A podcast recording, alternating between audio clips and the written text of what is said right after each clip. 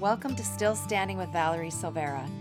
I help women to overcome obstacles so they can become courageous warriors who live with hope. This is your place for inspiration and empowerment. I hope you will connect with me at valeriesilveira.com and subscribe to this podcast so you don't miss any episodes.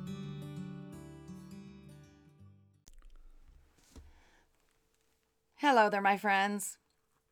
In this episode, I want to talk to you about having the courage to get off the roller coaster from hell. This is number four in my Courage 2 series. So, not only learning how to get off the roller coaster from hell, but first identifying the difference between really a real roller coaster from hell and just life, because life can be a roller coaster. And then, you know, so what the roller coaster from hell is like, what it really is. It's really funny because I was thinking as I was making this note that if you're really living on a true roller coaster from hell, I probably don't have to explain what it's like, do I? And then I'm going to share with you the one thing you must do to, to get off. And maybe a couple more tips along the way. So for me, when I decided that my life was a roller coaster from hell, was with my daughter Jamie's addiction. And for those of you who don't know my story, for the first three years, so between the ages of about 15 to 18, Jamie just went off the rails. I mean, uh, if I really made a list of all the stuff, you'd think it was a Jerry Springer episode and not, you know, still standing with Valerie Silveira. It it was crazy. I mean, the stuff that that I've even forgotten and they popped up in conversation. I went, "Oh my gosh, she put us through hell." It was terrible. But I didn't even define myself as living on the roller coaster from hell during those first three years. It really wasn't until I was sitting in the hospital after she'd been shot when she was 18, and it was near fatal. And I didn't hear about it because she had been living with her dad at the time because she thought, you know, life would be so much rosier there because his rules weren't quite like ours. And so I didn't hear about it until the next morning on the way home from a breakfast meeting. And it was really weird because I called my husband and um, he just kind of fill him in on what I'd done at this breakfast meeting because it was really early still. And when I was on my way home, and he kind of acted a little funny. Uh, we were having this cousin party. The cousins, no matter how old they were, they loved to get together. And I'd make enchiladas, and in the teenagers they were at this point, and they were all getting together. And I was they were going to spend the night. I was like the old times when they were little. And I told Rich that I had wasn't able to sleep at all the night before. I said, I don't know why. I just couldn't sleep all night. I'm so tired. But I'm going to stop and get the ingredients for the enchiladas. And he said, Why don't you not do that? Why don't you do that later and come home first and take a nap? Well, you know, as I got closer to my house, I thought, he said, Come home. He didn't say go home. He was supposed to be at the office, or at least on his way to the office. But he said, Come home. That told me he was still at home. So you know what I thought? I thought he's staying home because my parents were in town and it, it was this August day in the Seattle area. And I thought, oh, he's going to surprise me and stay home and, you know, get all involved in the cousin party and all the, you know, enchilada prep and all this stuff. So when I pulled into the garage, sure enough, there was his car. So I thought, oh, this is great. He's home. He's going to stay home today. And then he came out from the door to the house, you know, into the garage. And the look on his face, oh boy. I knew instantly there was no cousin party and there were no enchiladas. I knew something was terribly wrong. And anyway, long story short, he somehow got me into the car and I got down to the ICU and found out how serious it was. And it was a near fatal wound and it barely missed her iliac vein. And she had to spend hours and hours in surgery. They had to cauterize vessels and veins so she wouldn't bleed to death. And when I got there, she's laying there and she's not even awake at, from surgery yet. They hadn't even taken out the breathing tube. And it was just awful. It was just a nightmare. And I was just like, this is such a roller coaster from hell.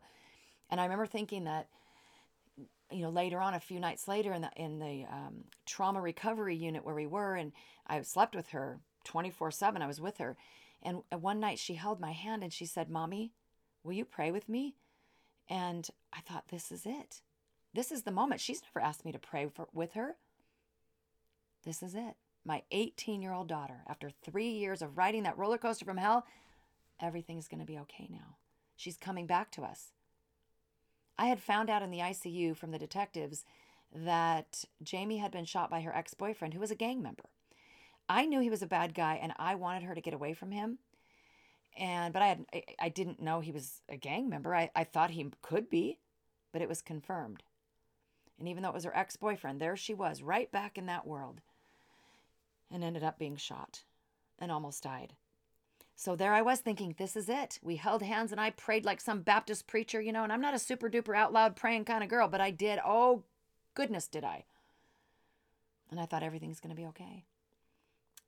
But nope, wasn't to be. I was going to need to buckle down my my shoulder harness and put on my seatbelt because that ride on the roller coaster from hell got a lot worse. It got a lot worse.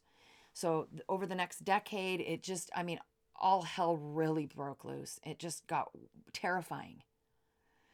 And I wound up finding out that Jamie was addicted to drugs and eventually to heroin. And you know, I never thought I'd use the words Jamie and heroin in the same sentence. It it blew my mind. It broke my heart. It shattered my heart into a million pieces. Everything we lived through and went through. It was terrible. It was awful. And it was like, how, how can I get off? God, get me off of this. I prayed a million prayers. Get me off of this thing. I expected God to reach down and pick me up and just yank me off this thing. I thought, well, it's got to come to an end at some point, right? And then somebody will release the safety bar and I'll just get the heck off this thing. None of that happened. There I was,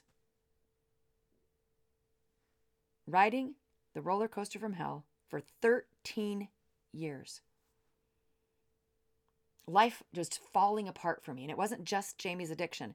Rich and I were going through some very difficult other challenges with business and things. And eh, I moved, had to move to Miami, and just all this stuff happened all at once. And I was going, What is this, a life sentence? I'm terrified. I'm writing this thing painfully up one hill and screaming down the next, just terrified of what was around the next corner. Can you relate to this? If you can relate to this, then that you know what I'm talking about. You know what the roller coaster from hell is. We have to be careful to not get it confused with regular roller coasters because life is a roller coaster of ups and downs and highs and lows and ebbs and flows and twists and turns. That's life.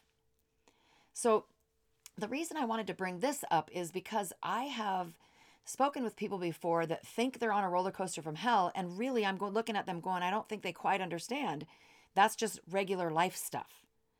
And so what we don't want to do is to not saying that that this their regular life stuff isn't real and it isn't stressful and it isn't difficult. I'm not trying to minimize it. But the the challenge is or the danger, I guess, is that if we say, "Oh my God, my life's on the roller coaster from hell," and we we think it's this horrible thing we can't manage, God forbid something really bad big happens. How are you going to manage it? If you already thought you were, you know, living the worst thing, so I think we have to be careful to not confuse the two because, you know, regular life's roller coasters, we just have to go with it. The roller coaster from hell is different. You can't go with it anymore. So here's the one thing it's the big thing. It is the one thing. It is my number one tip for getting off the roller coaster from hell. Are you ready? This is what it is. You have to pull the emergency brake and get off. Okay, somebody wants to reach through and slap me right now. I know it. I think when I was writing it, if somebody had just said to me, get off, pull the emergency brake, I would have said, Are you nuts? You know how hard this is? I didn't say it wasn't hard, and I didn't say that's the end of the story, the end of the process. But it is the first step without question. It is your decision to reach down and pull that emergency brake and get the heck off. Done. Now, when you do that, let's say your situation is similar to mine. It could be anything, by the way, that has you on this roller coaster from hell, but let's say yours is similar to mine. It doesn't mean when I got off, I went, eh, don't care about Jamie anymore, you know, and all of a sudden I hardened my heart. That didn't happen. In fact, pulling that emergency brake was painful. You know, you've maybe have heard me talk before about the supermom cape. You know, and I have this whole, you know, way I talk about it in this kind of uh, fake way, as if there really was a a, a, a uh, Supermom cape and how it's ripped and shredded and torn and tattered and faded. And I've had it, you know, stuck in doors and drawers and in my underwear and wrapped around my neck until it nearly strangled me. But when I went to take it off, it was hard because it was a part of me. Yeah, me and that cape have been together for 13 years. Well, truthfully, longer, since my kids were born. But when it really got its use was during those 13 years. And even though I wanted it off of me, it was strangling me, it was hard to do. And it scared me because I thought if I took off the supermom cape, it meant I was I stopped loving Jamie. I stopped caring, that I was never going to be there for her again. I thought it was a, a symbol of me turning my back on her. That wasn't it at all. It was about me. I was dying. I wasn't going to survive this if I didn't do something. So if that's you, you might not survive it either. It might be time for you to do just that. Take off the supermom cape and pull the emergency brake and get off the roller coaster from hell. Because you know what else is even worse than you riding that thing? It's who you're riding it with. You are riding it with the beast. Your beast. I call Satan the big beast. These beasts are these little minions that are just wreaking havoc in our lives that are telling us we're not worthy that are telling you know you're you're a bad mom that you're you're a failure because of a job or a divorce that you should live in shame and stay in guilt that you don't have any value. That's what's going on here. The beast is at the controls and the longer we stay on that roller coaster from hell the more we come into agreement. The more it becomes us the more it becomes our entire identity and that is tragic. So that's where it begins. You make that decision. You say, That's it. I'm not going to do it anymore. I'm getting off. I'm going to pull the emergency brake and get off. I've made a decision. Now, here's the trick. Let me go back to the Supermom cape. I felt like when I took off the Supermom cape that I was, it, it felt freeing. My gosh, I could breathe again. And then I panicked right? What if I needed it again? And so I like to joke around and say, well, I gave it to Rich for safekeeping. And he probably burned it. I had to have some help. I had to have some help staying off. He wanted me to get off for a long time. Once I made that decision, I had to resist the urge. And this is what you're going to have to do. Once you make that decision to get off, you pull that emergency brake screech. You know, I wish I could do sound effects. I can't do it. It seems like girls can't do it as well either. But I wish I could make a sound effect of, you know, the bar going up and the, the roller coaster screeching. I guess the bar should come up after the screech. And, you know, getting off. But then here is what is so critical resist the urge to head back to the not so amusing amusement park and getting back on that ride. It will call you. You'll get free tickets in the mail. Maybe a friend will want you to join them. Somehow you're going to be urged to go back and get on that stupid roller coaster. And I'm here to encourage you, to implore you to not get back on. So, how are you going to do that? You probably need an accountability partner of some kind, somebody that will help you not go back. You need to realize that this is not saying you don't care. When I got off the roller coaster from hell, I literally told Jamie that I love you more than the more than anything in the world. I love you as much today as the day you were born. Nothing will ever change that. You can't do and you she did a lot of things, a lot of things that were bad. I said nothing. Nothing can change how much I love you. But and I want you in my world, but it's fair, only fair for you to know what that world looks like, right? How can I expect her to make that decision to be in my world if she doesn't really know what it looks like, like she didn't already know? And I just painted the picture. You know, this is a world of integrity and love and peace. I mean, no, we don't live in peace every minute of every day, but but this is my goal. This is how my life is. And and we don't have people shooting each other because remember she was shot when she was 18 we don't have people shooting each other we don't have you know we don't we don't invite danger into our world we don't have active drug use in our house you know that's just it's not going to work we can't have i don't want you in my world if you're just never going to show up and say you're going to and not that's just not the way it's going to work So please, I want you in my world, but it's fair for me to tell you what it looks like. And you know what she said to me? That's fair, mom. And um, and it was it was rough. It was really rough. But I had to recognize and realize that I was drowning and I wasn't going to be there for my son Sean after a while. I mean, I already wasn't, really. I really wasn't.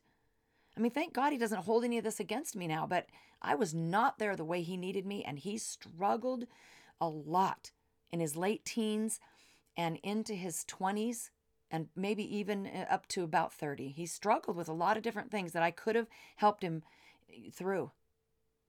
You know, and I've had to forgive myself for that. But this was creating chaos in my marriage and every other part of my life. And certainly I wouldn't be here right now, you know, hopefully giving you just a little bit of light and hope if I had not made that decision to get off.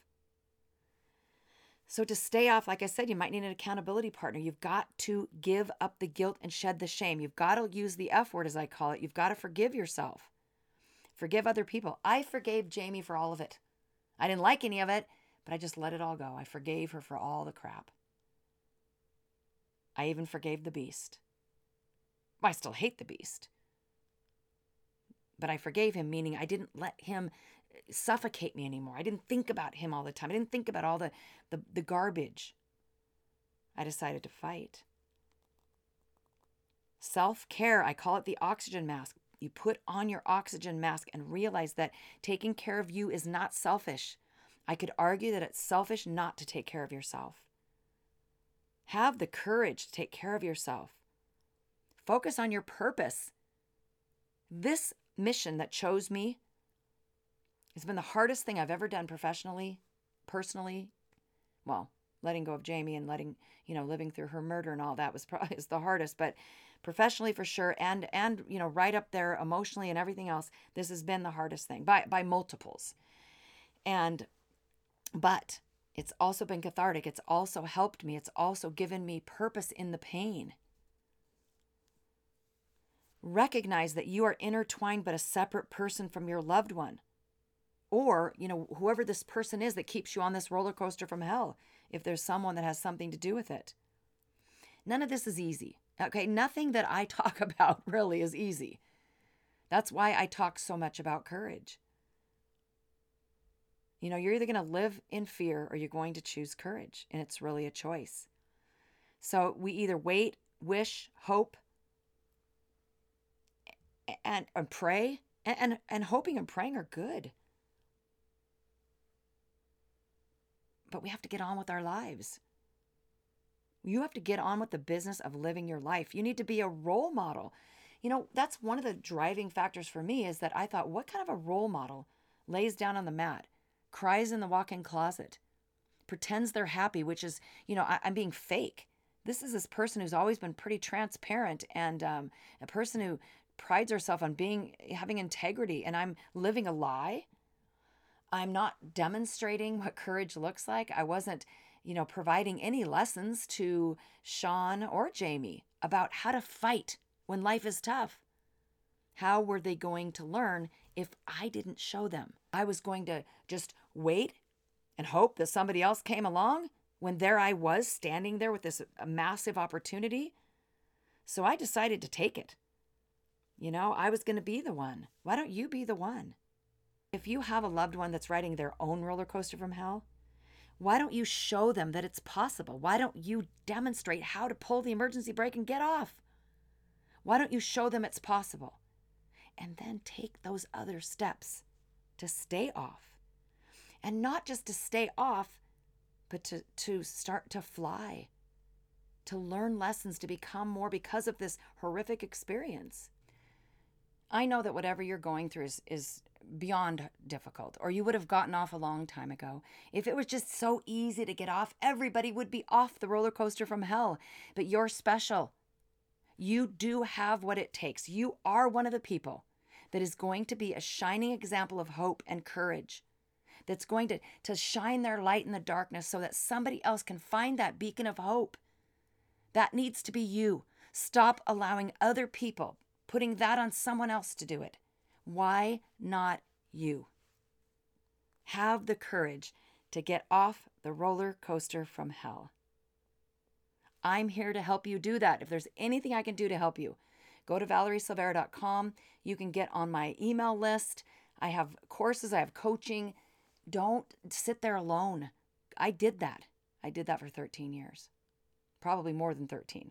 It wasn't like I just got off the roller coaster from hell and all of a sudden I had this support system. I probably did it for 15 years. I encourage you not to do that anymore. You are not alone. I am standing right there with you. So live courageously. Thanks for listening. I will see you next time at Still Standing with Valerie Silveira. In the meantime, connect with me at valeriesilveira.com.